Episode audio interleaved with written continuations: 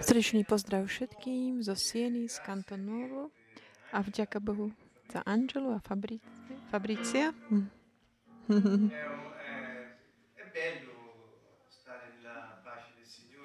Je dobré prebývať v Pánovom pokoji, modliť sa spoločne s chválou v srdci. Ďakujeme, že ste nám pomohli byť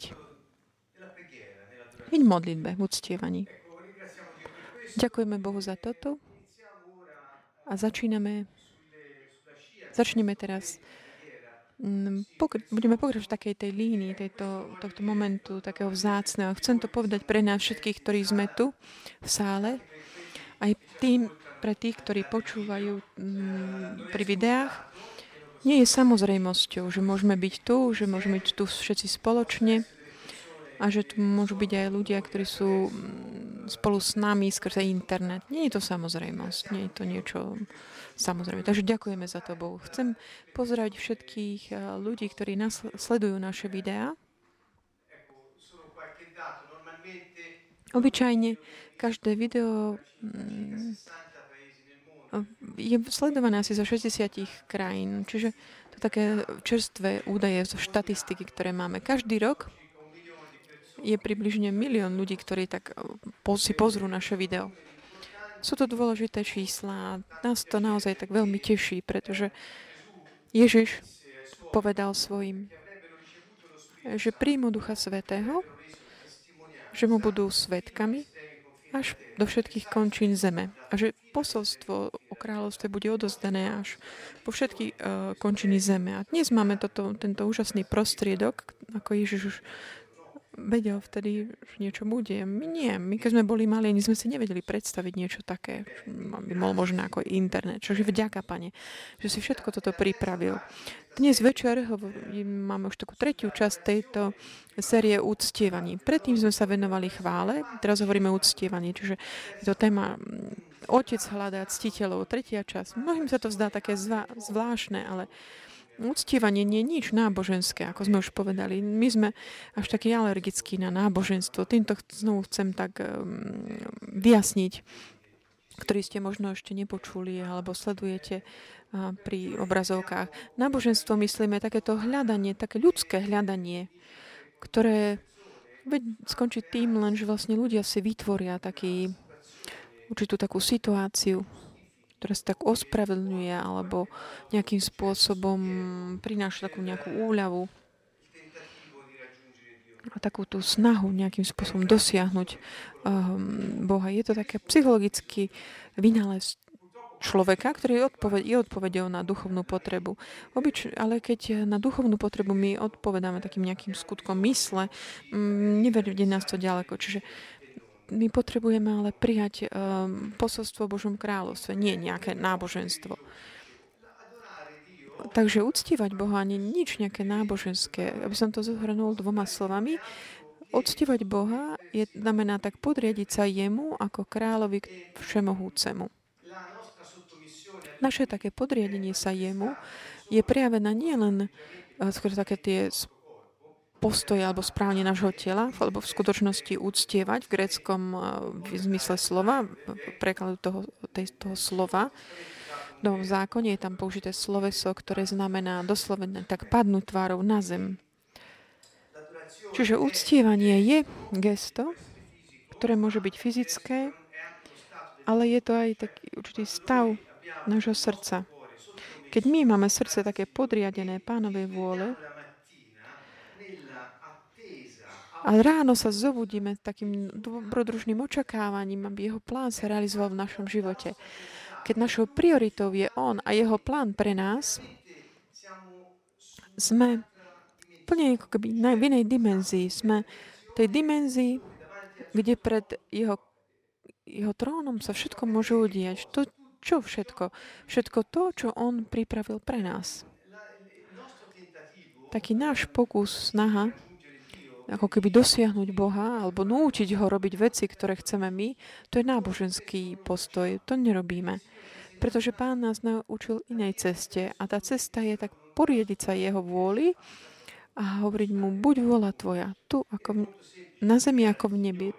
Jednoducho povedané ako páno, pánova modlitba, alebo Otče náš, ako je nazývané.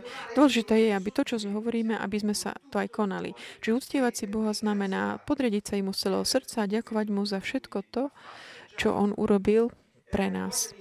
Chcel by som začať, skôr než pôjdeme teda určitým konceptom, chcel by som ešte ujasniť takú jednu vec, takú metodologickú, ak sa dá tak povedať. A to je toto. Veľmi často, keď ľudia hovoria, takmer vždy komunikácia je akoby vyrušovaná alebo tak pokrivovaná určitými rôznymi konceptami, ktoré sú, použijú zrovnaké slovo. Keď my použijeme napríklad teraz slovo uctievanie a ten koncept, ktorý ja mám v mojom vnútri, čo sa týka uctievania, a nie je rovnaký, ale ako je vaše, a ak sa nedáme do syntóny a nevyjasníme si to, a nevyjasníme si jasne, že, že uctievanie má takýto a takýto význam, tak čokoľvek ja potom poviem, vy si to budete tak filtrovať na základe svojich uh, takých postojov a predsudkov. To je taký bežný mechanizmus komunikácie. Čiže veda komunikácie nás učí, že je dôležité vyjasniť vopred uh, koncepty, aby sme mohli hovoriť spoločným jazykom. Inak by sme sa tak um, nerozumeli si. Ak teda obsah slova není rovnaký pre toho, kto hovorí a pre toho, kto počúva. Samozrejme, vtedy nemožno dojsť k takému ako keby uh, súladu, ako keby porozumeniu, čo sa týka obsahu. A súčasne, čo sa týka Božího slova, ak my veríme, že Boh hovorí niečo iné a on popri tom hovorí niečo úplne iné, vstúpime do, um, žijeme potom v omyle. Čiže vidíme, že komunikácia není len medzi nami, ale ide aj o komunikáciu tú takú, ktorú Boh má s nami. On nám dal svoje slovo a ono nám, ono nám hovorí o jeho, vysvetľuje nám jeho spôsob zmýšľania, jeho plány, čo urobila, čo zamýšľa urobiť s našim životom. Čiže ak my nemáme také rovnaké koncepty ako on, samozrejme nerozumieme potom tomu, čo on hovorí. A vstupujúc do náboženstva, potom si tak adaptujeme, si prispôsobíme to, čo on hovorí, na, na tie naše koncepty, ktoré už máme. Vysvetlím to lepšie. Ak Ježiš hovorí, ja som král, a my ale nepoznáme, neviem, máme koncept, pojem, čo znamená pojem král, považujeme Ježiša za nejakého prezidenta, aj keď ho voláme král. Čo to znamená? To znamená, že v našom vnútri si môžeme ako keby povedať svoj názor tomuto prezidentovi a povedať mu, že ak on nerobí to, čo my chceme, my už ho na budúce nebudeme voliť. To znamená, zajtra už nebudí pánom nášho života. Čiže ak ten koncept není jasný v našom vnútri, ak není taký pravdivý jasný, dopadne to tak, že budeme pripisovať Bohu to, čo je náš predsudok voči nemu. Toto je taká tá kontaminácia komunikácie v dôsledku tých predsudkov, ktoré máme. Čiže musíme, keď sa hovoríme o kráľovstve, o Biblii, potrebujeme začať od čoho? Od takého ničenia takých tých predsudkov, ktoré boli posilňované náboženstvom. Preto tak veľmi tak to opakujem, zdôrazňujem a vyjasňujem to, že náboženstvo nemyslíme tým nejakú vieru alebo konfesiu, vieru, vyznanie, alebo už sme to vysvetlili viac, že čo konkrétne to znamená. Dá sa to nájsť aj na nete. Ak my nechápeme dobre ten koncept, ktorý Boh nám hovorí, môže sa nám stať, že budeme veriť tomu, čo my tým slovám pripisujeme na základe našich predsudkov. Čiže budeme veriť niečomu, čo není pravda. A budeme dokonca aj verní tomu. Čiže Boh není tak, ako keby, že ho, sa ho dotýka naša vernosť. Lepšie to vysvetlím. Ak my si zoberieme napríklad ako musulmana, alebo muslima teda, alebo hinduistu, sú aj veľmi verní, ale nepoznajú pravdu. Čiže byť verný chybe je veľmi nebezpečné. To, čo je vzácne, je vernosť, ale ak nie je pravda, ktorej ty si verný, môžeš byť aj verný, môžeš byť verný lži. Čiže preto je veľmi dôležité dohodnúť sa a vyjasniť si pojmy. Čiže pôvodná informácia. Pravda je pôvodná informácia. Koľkokrát sme už si povedali, že zoberme si ako príklad, robím to vždy s um, mikrofónom. Toto je mikrofón značky Shure a kto vie, ako funguje takýto mikrofón tejto značky? Kto? Pán Šurek, ktorý ho vyrobil. A on stvoril, napísal aj manuál inštrukcií, kde sú napísané tie vlastnosti tohto prístroja, je napísané, ako funguje, na čo slúži a ako ho dobre udržiava. Takže pravda ohľadom tohto mikrofónu ju vie ten, kto ho pozná, ten, kto ju vyvor, ho vyrobil. To je pôvodná informácia. Každá iná informácia ohľadom tohto mikrofónu, ktorá nepochádza od výrobcu, môže byť chybná. Ale keď ty hovoríš chybe, tak potom môžeš vlastne ako keby zneužiť ten mikrofón, použiť ho nesprávnym spôsobom a tým ho aj zničiť. Čiže aj my, keď nemáme napríklad pôvodnú informáciu, môžeme byť verní nejakej chybe, chybe a keď my nepoznáme potom, že ako my fungujeme podľa Boha, ako on, čo on plánoval pre nás, riskujeme, že to, že budeme žiť život, tak zneužívajúc seba. A skončím už tak, že nejakým spôsobom zle dopadneme. A tu sa rodia všetky naše utrpenia, naše problémy a je všetko podobné. Keď teda sme povedali tento úvod si k tomu, sa vrátim k tomu, čo som hovoril minule. Tento prvý slajd hovorí o tom, že reputácia kráľa súvisí s tvojou, s tým, ako sa ty máš. Ako sme si spomenuli minule, uctievanie je taká, je forma určitá forma dôležitej ochrany, ktorú my máme. Pretože keď my sa podriadíme kráľom, my sme jemu podriadení. Kráľ je vlastník všetkého, čo je v jeho kráľovstve. On je vlastník všetkého, čo je na zemi, vesmíre a všetkého, čo obsahuje a jeho občanov. Čiže on je vlastníkom každého jedného z nás. Čiže Boh je vlastníkom už od narodenia. Nie preto, že niekto mu ho zvolil, preto my sme podriadení jemu, ktorý je kráľ a vládne je vlastníkom všetkého. Ak my sa takto jemu podriadňuje, ako môže nám niečo chýbať? Toto je taký logický krok, ktorý je popísaný jasne v uh, Biblii, dokonca v Evanjeliách. Keď ľudia takto počujú, že niekto rozpráva takýmto spôsobom, sa trošku tak pohoršia, ak majú také náboženské pozadie. Prečo si povedia, ako je možné, že niekto Kam? Kde potom je uh, tá milovaná chudoba a, a ťažkosti, však utrpenie? To je tak dôležité. Čiže tie ťažkosti, utrpenie a chudoba v našom živote, oni nez, nezávisia od Boha, ale závisí to od toho, ak my žijeme bez Neho alebo nie podľa Jeho vyučovaní, Jeho kráľovstva, my musíme sami sa ako keby postarať o seba. A keď niekto sa musí sám o seba postarať, o svoje, taký tvoj, tvoj, tvoj, ten, tvoj, tvoj svoje wellness, je problém. Možno sa ti to dá jeden deň, dva dní, ale potom nezvláda to. Takže ide chodiť do takých tie miesta, ktoré nie sú autorizované, chce niečo si opraviť, nejaké čarodejníci a podobne, nejaký guru, rejky a podobné veci. Prečo? Pretože hľadajú nejakým spôsobom, ako by sami si zabezpečiť. Ale ty nemôžeš fungovať bez takých tých inštrukcií produkt, výrobcu. Keď ty ideš potom vymeniť si nejaké napríklad náhradné diely tohto mikrofónu Shure do nejakých um, nepôvodných uh, od výrobcu, ideš tam, vymeníš to a povieš, keď ideš potom k výrobcovi a on ti povie, a mám ešte garanciu. Nie, nemáš, lebo nedal si tam tie uh, správne náhradné diely. Ja hovorím teraz o mikrofóne, ale Boh je milosrdný a verný. Prečo by sme sa my sami potom mali dostať do um, problémov? Ak Boh je kráľom a vlastníkom všetkého, naša podriadenosť jemu je garanciou, že jeho vôľa sa udeje v našom živote a nič nám nebude chýbať z toho všetkého, čo je potrebné na to, aby sme my naplnili naše poslanie. Toto, dúfam, je veľmi jasné. Že vidíme, kam vedie tento slajd. Čiže reputácia kráľa súvisí s našou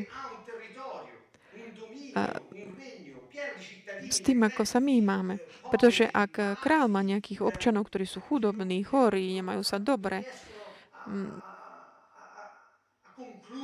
nedokážu dotiahnuť veci v ich životoch, aké kráľovstvo by to bolo?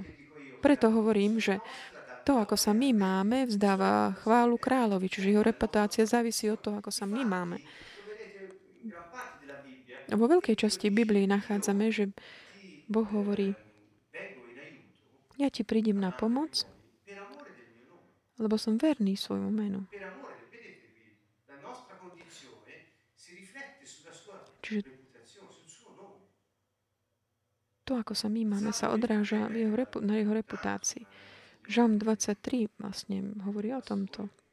Pán je našim pastierom, nič nám nebude chýbať.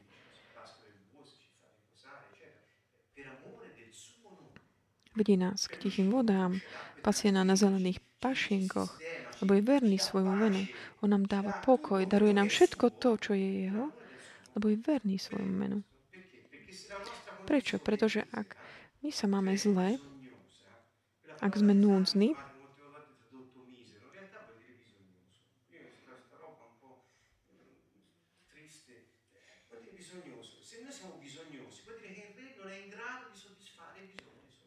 to znamená, ak my sa máme zle, tak potom to znamená, že kráľ není schopný postarať sa o potreby svojich ľudí.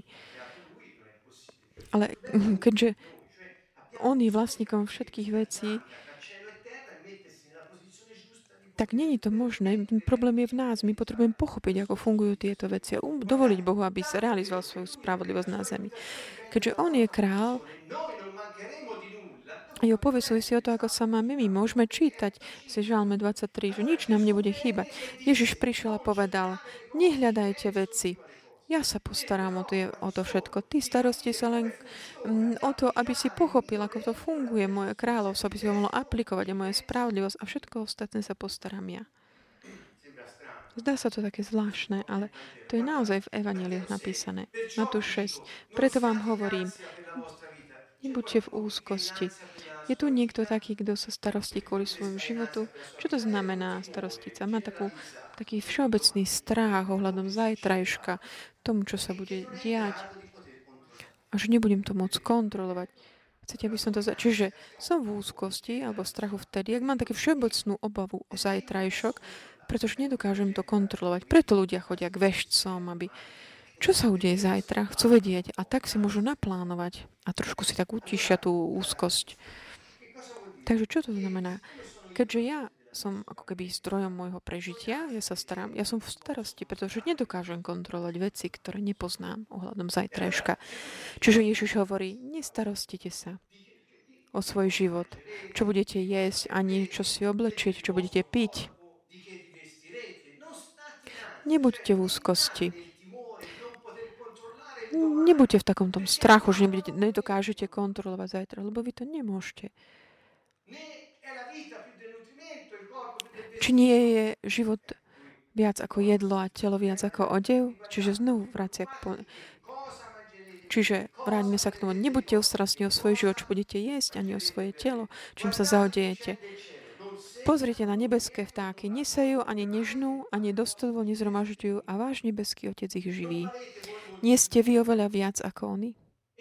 A kto z vás si môže starostiami pridať čo len, čo len lakeť svojmu životu? Aj v starom zákone Boh tak uh, avizoval ľudí, nechoďte k veščom, ne, nestarš, nesnažte sa poznať, čo bude zajtra, lebo oni vás len zavádzajú. To je veľmi jasné, lebo on hovorí, oni vám predvídajú, ako je v Izašovi štyridsaťšesť napísané. Je to v knihe života napísané tieto veci. Nemusíme študovať, čo ja viem čo. Oni hovoria, choďte za tými, čo vám každý mesiac predpíja, čo sa stane. Choďte, choď. Ale potom sú v úzkosti. Keď sú v úzkosti, čo povedať, poviem nadprirodzené sily, aby mi povedali, čo sa udeje, aby sa pripravím, niekoho zmanipulujem alebo niečo. A pripravím si situáciu, aby som si uspokojil svoje potreby. Chápete? Je to pýcha, je to taká povýšeneckosť života. Ja si sko- budem kontrolovať môj život a ja si pripravím všetko tak, aby som prežil. To je tvrdé. Zvládneš to možno nejaký čas, ale potom ľudia vstupujú do problémov. Verš dvadsaťosem. A čo sa tak staráte o svoj odev?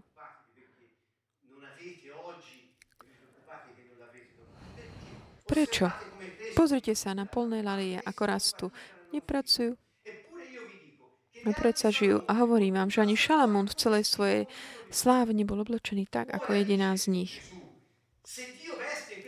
Keď teda Boh takto oblieka poľnú bylinu, ktorá dnes je tu a zajtra ju hodia do pece, o čo skôr vás, vy maloverní. Toto nie je nejaké také napomenutie alebo obvinenie niekoho. Jednoducho komunikujem Ježišove slova na pozbude na všetkých, aj mňa samotného, aby sme pochopili tie koncepty, ktoré nám Ježiš hovorí. On hovorí, že ak si v úzkosti kvôli zajtrajšku, je to preto, že nedôveruješ jemu. Jednoduché. Čiže kdokoľvek z nás sa tak starostí a svojimi starostiami si myslí, že si bude môcť zabezpečiť prežitie um, zajtrajška, myslí si, že je Bohom same samému. To znamená, nemá dôveru v pravého Boha. A ako Ježiš hovorí, ak nemáš dôveru vo mňa, nemôžeš byť v mojom kráľovstve. Vnímate, aké, že tam nie je nič nejaké náboženské. Biblia je kniha, ktorá hovorí o kráľovi a kráľovstve a jeho deťoch. Ježiš neprišiel priniesť náboženstvo, ale kráľovstvo tu na zem. Je to kráľovstvo, je krajina. Je to moc vlády a v okolnostiach tu na zemi. Je to niečo úplne iné, než mnohí z nás možno sme doteraz počuli. Vo verši tridsaťjeden pokračujeme. Preložil som slovo viera dôverou, pretože Ježiš hovoril v jazyku aramejskom. Hebrejčine. Toto slovo, ktoré tam bolo použité, znamená dôveru aj vernosť. Verný čomu? Verný tomu hľadaniu, takej podriadenosti jemu, verný tej úlohe, ktorú nám on dal, poslaniu, ktoré máme. Verný tak je pokračovať, mať v takú dôvere bez ohľadu na okolnosti. Naša dôvera je verovaná, meraná v tejto, tomto zmysle slova. Ježiš hovorí, ak ty takto rozmýšľaš, je to preto, že nemáš dôveru a nie si verný tejto dôvere.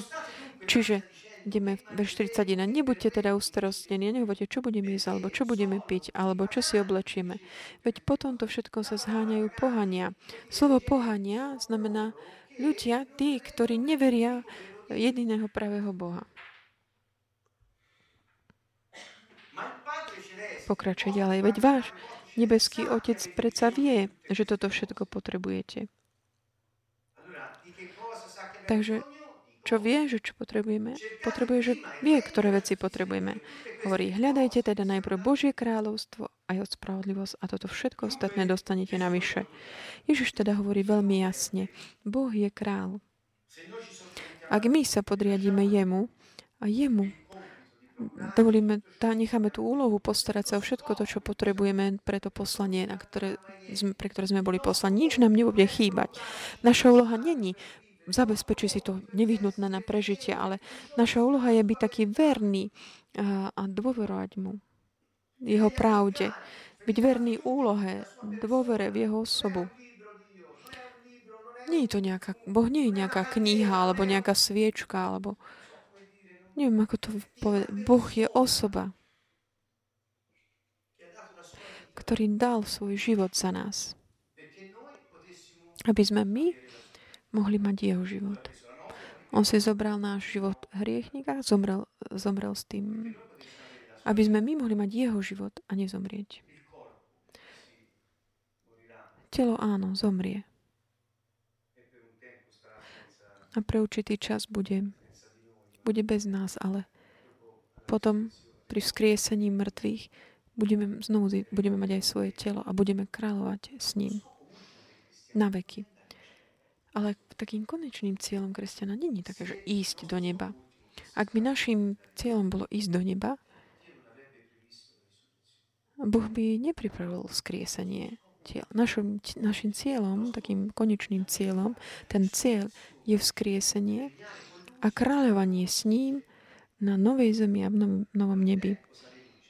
Určitú dobu s ním budeme v nebi. To je len taký ale intermezzo. Ale potom budeme mať telo a budeme na tej novej zemi, ktorú on pripravil pre nás. Náboženstvo ťa pripravuje na tak ísť do neba, ale Pán ťa pripravil kráľovať na zemi. Čiže vidíme, je to základný bod je chvála a uctievanie. Chvála a uctievanie. Chápem, že dávam také koncepty nové pre mnohých, ktorí aj budú počúvať, ale sú to také body na uvažovanie. Mne naozaj tak úplne také zatriasli tým môjim spôsobom uvažovania a vďaka týmto konceptom som dokázal zmeniť mentalitu. Ježiš, keď prišiel, um, tak jeho prvá verejná reč bola Matúši, Matúšovi štyri sedemnásť bolo zmente zmýšľanie. Prvé slova boli toto, zmente mentalitu. Takže sláva Boha, toto sa udeje. Takže podriadeno sa kráľovi je ochranou. Dnes niekto má deti, ktorí sú na tom zle. Čo povieš? U lekári nič nedokážu. Ukážu, lekári nevedia, tak idú k čarodejníkom, aby odstránili takéto urieknutia a podobné veci. Ale Ježiš hovorí, že toto sú, to je takým ohavnosťou predo mnou. Prečo? Pretože keď niekto tak snaží vyriešiť svoje problémy takou nadpredzenou silou, ktorá ale není Boh, ktorý je jediný pravý Boh, on je jediný pravý Boh, Boh a Izák, Abrahama, Izáka a Jakoba, dal, zobral si telo, dal svoj život. On je jediný pravý Boh. Keď ty ale hľadáš ochranu niekde bez, mimo neho, a star, nejaký podkovu pre šťastie, hento, tamto, všetko možné, vo všetkom tomto, je vlastne to, že hovoríš mu, že on není tvojim Bohom. Ale ak nie si podriadený jemu, nie si chránený. Pretože on je vlastne, len on je vlastníkom všetkého. Takže toto je jediné také ubezpečenie pre náš život. Ježiš hovorí, chceš za- zachrániť svoj život, stráť ho pre moje, moje meno. To neznamená, že zomri, ale znamená to, dovol, aby som ho ja viedol, tvoj život. Ja riadil. Aby som ťa ja viedol, podriaď sa mne. Vtedy zachrániš svoj život. Citujem Evangelium. Pre niekto, kto je taký možno skeptický ohľadom týchto mojich vyjadrení, že on ide na naša ochrana.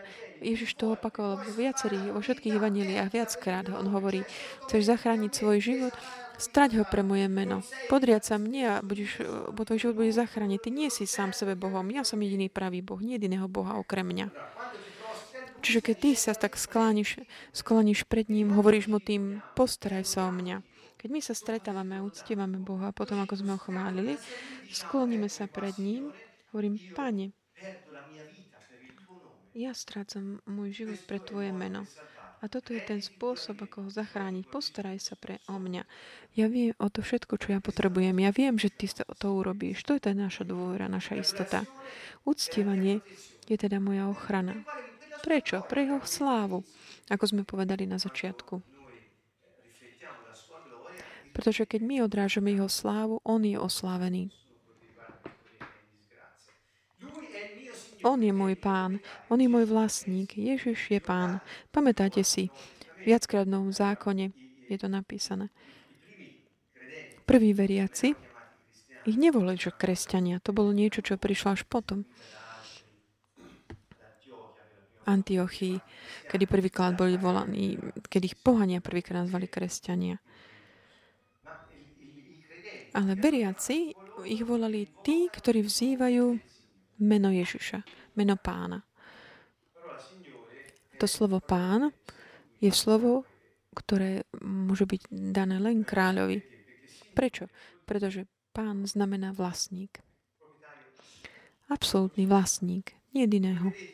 Ako vidíte, pre uctievanie tak pri, prinášam tu aj koncepty, také právne koncepty občianske. V tom zmysle v odzovkách. Koncepty, hovorím o vlastníctve, hovorím o vládnutí, o ochrane, o konkrétnych veciach, ktoré v našom živote hľadáme od rána do večera. Až takto ľudia hľadajú a nenechádzajú, že chodia až hľadať to tam, kde to nie je. Aké je srdce uctievateľa? On uznáva Boha ako stvoriteľa, ako zdroj, ako udržiavateľa, vlastníka všetkých vecí. Otec hľadá ctiteľov v duchu a v pravde. Hľadá ctiteľov a volá ich prav, skutoční ctitelia. Jedného dňa som tak uvažoval, keď som toto napísal, že že Boh hľadá pravých ctiteľov, to znamená, že sú aj falošní ctitelia a sú aj praví. On povedal praví ctitelia, to znamená, že existuje aj falošní. Akí sú to takíto? Tí, ktorí telom možno a správaním sa môžu zdať, že uctievajú Boha nejakým spôsobom. Ale uznávajú Boha ako stvoriteľa, ako zdroj, udržiavateľa, vlastníka všetkých vecí, zahrňujúc aj ich. Toto Ježiš hovoril. Toto naozaj všetkých nás vedie k mm, uvažovaniu. Keď my sa tak skláňame, padneme na kolená, až tak tvárou na zem, to možno v súčasnosti málo ľudí robí, ale v Biblii telo nikdy nie je tak vylúčené z týchto aktivít. Čiže srdce od ctiteľa vyjadruje čest, takú vďačnosť, uznanie, nejaké vzdanie, úctu a rešpekt, aj pokoru. Toto je srdce ctiteľa voči Bohu. A Bohu dáva zásluhu za, za a ohľadom všetkých vecí. Keď ja dýcham, nie je to niečo také prirodzené a to stačí. Ja dýcham vzduch, ktorý patrí Pánovi. To nie je môj, on patrí Pánovi. Kto povedal, že ja môžem dýchať ten vzduch, ktorý mám a ktorý ma drží pri živote? Je to on, ktorý mi ho dal. Či niekto si povie, ja zapiš, pripíšem Bohu zásluhu za všetko. Prečo? Možno, že nie, lebo mne ďakuješ aj za to, že dýcháš vzduch, vzduch, ktorý je jeho a on ti to umožní. Je to veľmi hlboká táto záležitosť. Koľkokrát sme ďakovali Bohu za toto. Takže pripisuje Bohu, dáva Bohu zásluhu za všetko, aj ohľadom všetkého. A ja to robím. O, OK. On hovorí, miluj tvojho Boha celým tebou, so všetkým, celou dušou. Celá. A vieš, že vzduch to je niečo prirodzené, ja dýcham, lebo ja, čo mne na tom záleží. Čiže srdce ctiteľa je ale takéto. Keď Ježiš hovorí praví ctitelia, myslí tým um, niečo takéhoto druhu. Tu sú takéto um, synuntické tabu.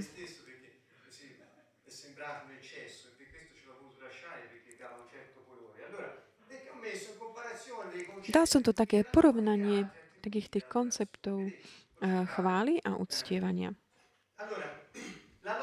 Chvála má v podstate dva také základné koncepty. Poprvé je vďačnosť, ďakovať a také pripísanie takej dokonalosti tomu, kto je pán. Keď ja hovorím kráľ, chcem to špecifikovať. Keď poviem kráľ, myslím tým zvrchovaného, absolútne zvrchovaného. Neviem, či zvrchovaný znamená, že je nad všetkými. Absolútny znamená, že jeho moc vládnutia nemá limity. To znamená, kráľ znamená absolútne zvrchovaný a pán znamená vlastník absolútny. Keď povieme pán a kráľ, zvrchovaný absolútne a vlastník všetkých vecí. Čiže keď my ďakujeme Bohu, a pripisujeme mu takú dokonalosť. Čo to znamená? To znamená tridsať bodov a viac. To je jednotka s hviezdičkou. Robil si to najlepšie, než sa mohlo. Lepšie, než sa mohlo. Nech je chvála Bohu. To znamená taká tá excelencia. On je, patrí stále jemu. On, čiže srdce toho, kto chváli, je srdce, srdce plné vďačnosti a takého neprestajného pripísania dokonalosti Bohu. Čiže chvála tak popisuje Boha v jeho dokonalosti. Ako keď hľadíš na niečo a opisuješ to, čo vidíš. Si statočný, si krásny, si nádherný. Použijúc také naše vyjadrenie, pretože on je zdrojom všetkého. Uctievanie, pripisujeme zásluhu česť kvôli jeho menu. Pretože? Pane, ja ti dávam a pripisujem ti zásluhu za za česť hodnú tvojho mena.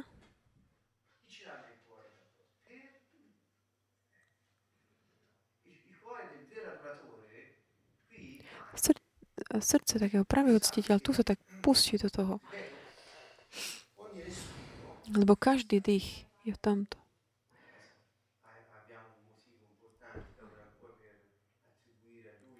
že máme, pretože Ty si stvoril ten vzduch, ktorý ja dýcham. Všetko je Tvoje, ja sa ctím za to. Ja sa skláňam a boskám ťa, aby som vyjadril moju hlbokú vďačnosť, ktorá už je v tej chvále. Padnem na kolená. To znamená nielen fyzicky, my to robíme často, ale také skloní sa k zemi. Ale naše srdce sa tak skloní pred ním. Tento žalm. Vzdávajte Pánovi slávu, hodnú jeho mena. Prineste obetné dary a vstúpte do jeho nádvorí.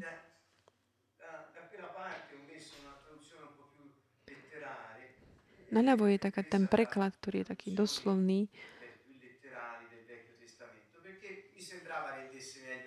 Bo sa mi zdalo, že to tak dobre vyjadruje um, ten obsah.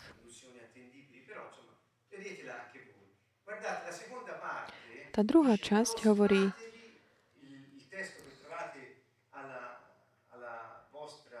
napravo ako je napísané, padnite pred ním na tvár.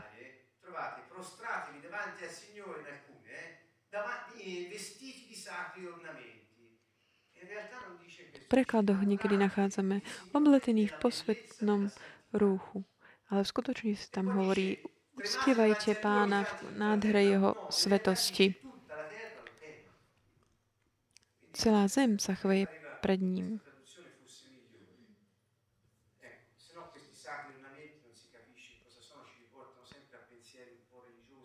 Také tie posvetné rucho, to nás možno vedie k takej, takému nejakú nábožensku, ale tam je napísané, uctievajte Pána v nádhere jeho svetosti.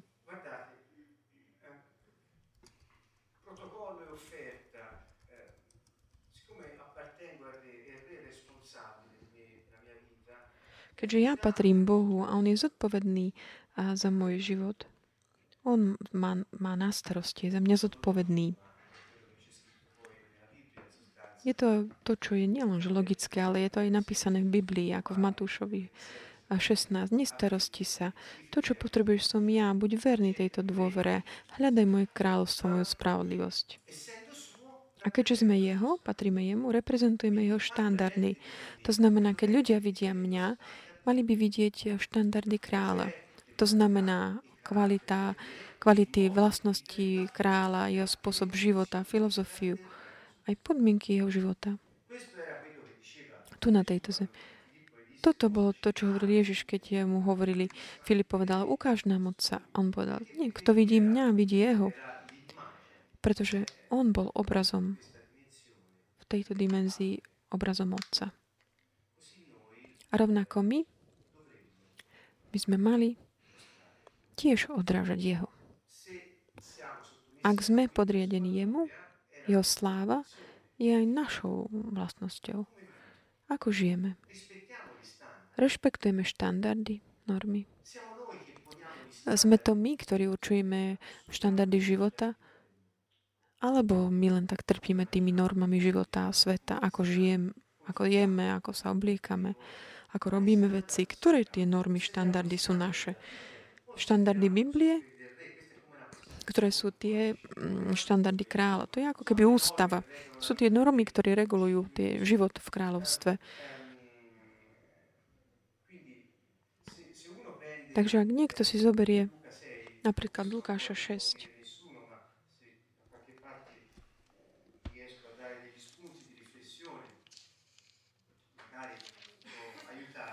môže tu pomôcť. Niektoré štandardy sú. Vy, ktorí počúvate,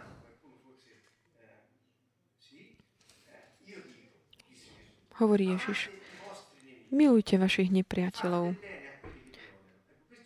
Dobre robte tým, ktorí vás nenávidia. Toto je štandard. Čo to znamená? To znamená, že ak my máme nepriateľov, ľudia, ktorí tak odporujú našemu šťastiu, našej, také mať sa dobre, nepriatelia proste, namiesto toho,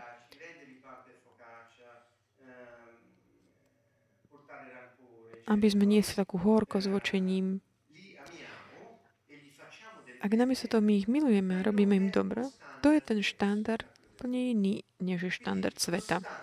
Čiže štandard je to, čo Ježiš povedal, ako sa máme správať. Čiže postoj srdca aj správanie. Ako sa môžeme vidieť, že, že patríš Ježišovi? Nie podľa nejakému oblečeniu, ruch, alebo tých um, kadidiel, ale, ale podľa toho, či dodržiavaš jeho štandardy. Lepšie to vysvetlím.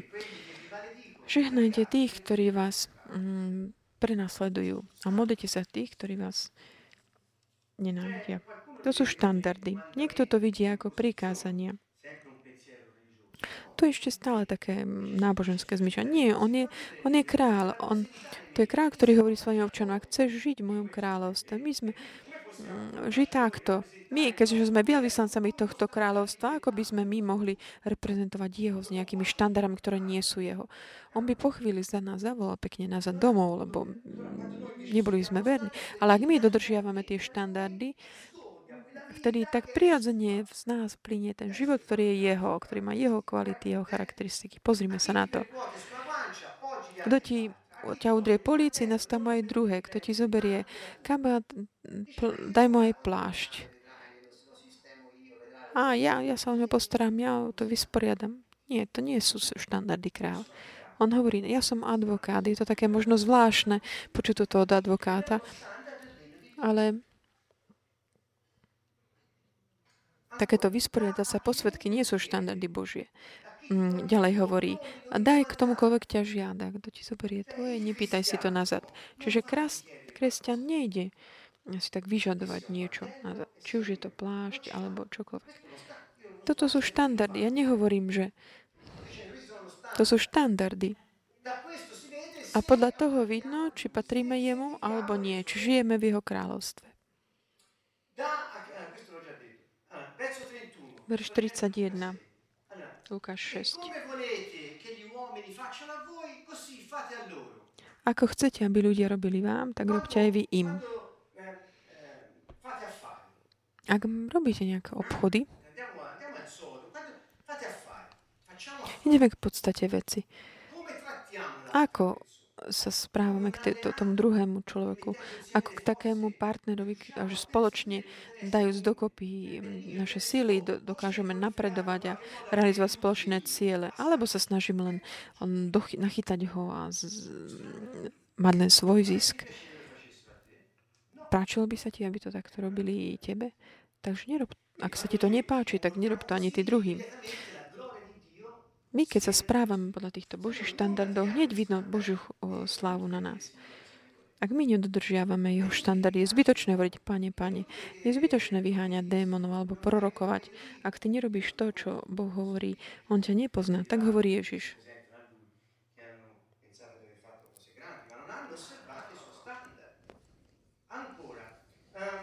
Ďalej. Ak milujete tých, ktorí vás milujú, akože máte na tom to zásluhu? Veď aj hriešnici milujú tých, čo ich milujú. Hriešnici, tým sa myslia tí, ktorí nemajú dôveru v Neho. Ak robíte dobre tým, čo nám ro- dobre robia, akože máte zásluhu? A on je taký dobrý, ja som mi pomohol, tak ja mu musím teraz pomohať, pomáhať. To nie sú štandardy, to je znamená len také snaha zapáčiť sa. Akže on mi urobil dobrý, tak aj ja mu to vrátim. To je také, tá, také tie účty. Niečo za niečo.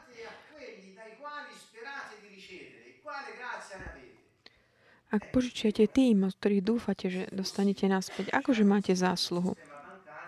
Ak by toto bolo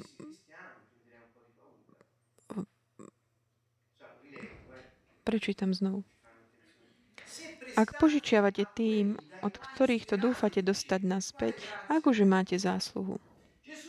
Ježiš nehovorí, že ak ty niekomu požičiaš, nepríjmi, keď on ti to vráti. To nehovorí toto. On hovorí, ak ty požičiavaš, robíš to tým, že dúfaš, že to dostaneš nazad to, čo si dal.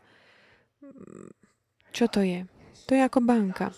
Choď do banky, žiadaj, žiadaj peniaze a oni ti ich dajú, dúfaj, že mu ty vrátiš. To není, že by som stigmatizoval. To sú systémy sveta. Čiže je tu niečo.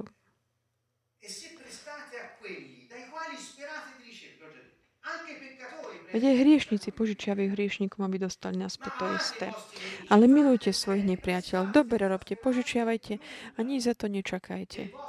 Tak bude vaša odmena veľká a budete synmi Najvyššieho, lebo on je dobrý aj k nevďačným a zlým.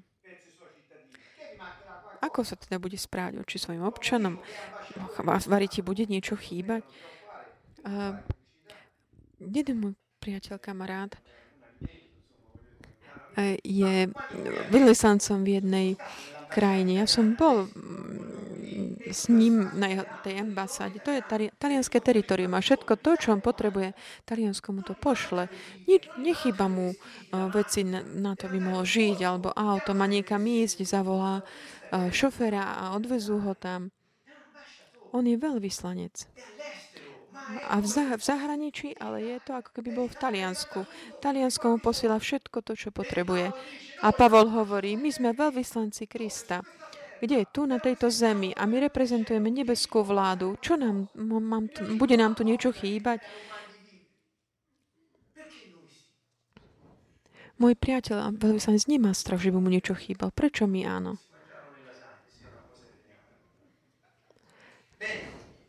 Jedia lazanie. Je tu mnoho ďalších takýchto štandardov. Čiže som ich tam, ich tam priviesol, ako som napísal predtým. Čiže reprezentujem tieto štandardy. Aby sme videli teda slávu kráľa, musíš pozerať na jeho občanov. V kráľovstve sú občania podriadení kráľovi. A takéto podriadenie občania kráľovi neznamená byť sluh, takým otrokom a sluhom, ale znamená rozpoznať, že my sme deti kráľa a prijať jeho lásku. Toto to znamená. Keď my sa podriadíme k Bohu, nestávame sa jeho sluhami. Boh nechce sluhov, ale chce deti. Je vám toto jasné? On nechce sluhov, ale deti.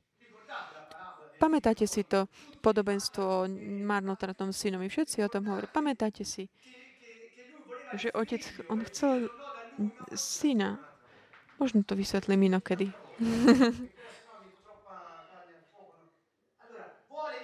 Čiže on chce občanov, chce deti.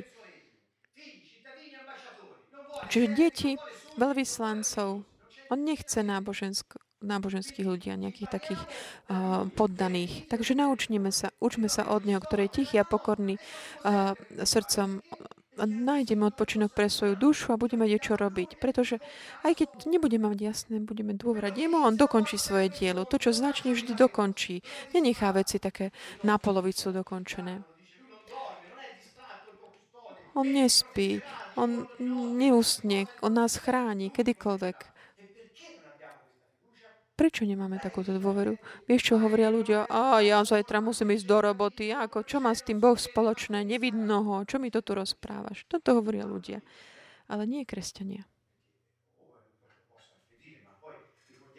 Pamätajme, že Ježiš povedal, je zbytočné dokonca robiť také zázračné veci, ktoré sme videli a robili a vyháňali démonov a prorokovali, uzdravovali chorých a potom nerobíme to, čo... Ak by sme potom nerobili to, čo on hovorí, je to zbytočné. Ja nehovorím len o jeho kráľovstve, ale aj o jeho spravodlivosti, ktorá je našou... Taká, to je tá čestnosť, statočnosť. Je to absurdný jeho nor, noriem, štandardov, ktorí sa stajú štýlom života ako občanov jeho kráľovstva, jeho kolónií zeme. Keď tento štýl života sa stáva aj kultúrou, stáva sa našim štandardom života. Ak chceš vidieť teda slávu kráľa, musíš pozrieť na jeho občanov.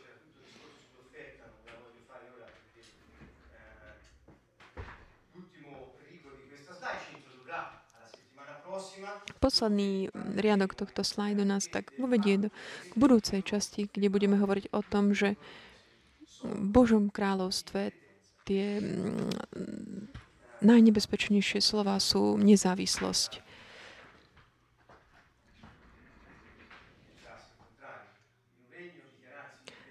V kráľovstve vyhlási, že sme nezávislé, nezávislé je veľmi nebezpečné, pretože ťa to robí takým sám sebe autorom a zodpovedným za svoj život. A bez Boha máme problém. S ním všetko je možné, ale bez neho nemôžeme urobiť nič.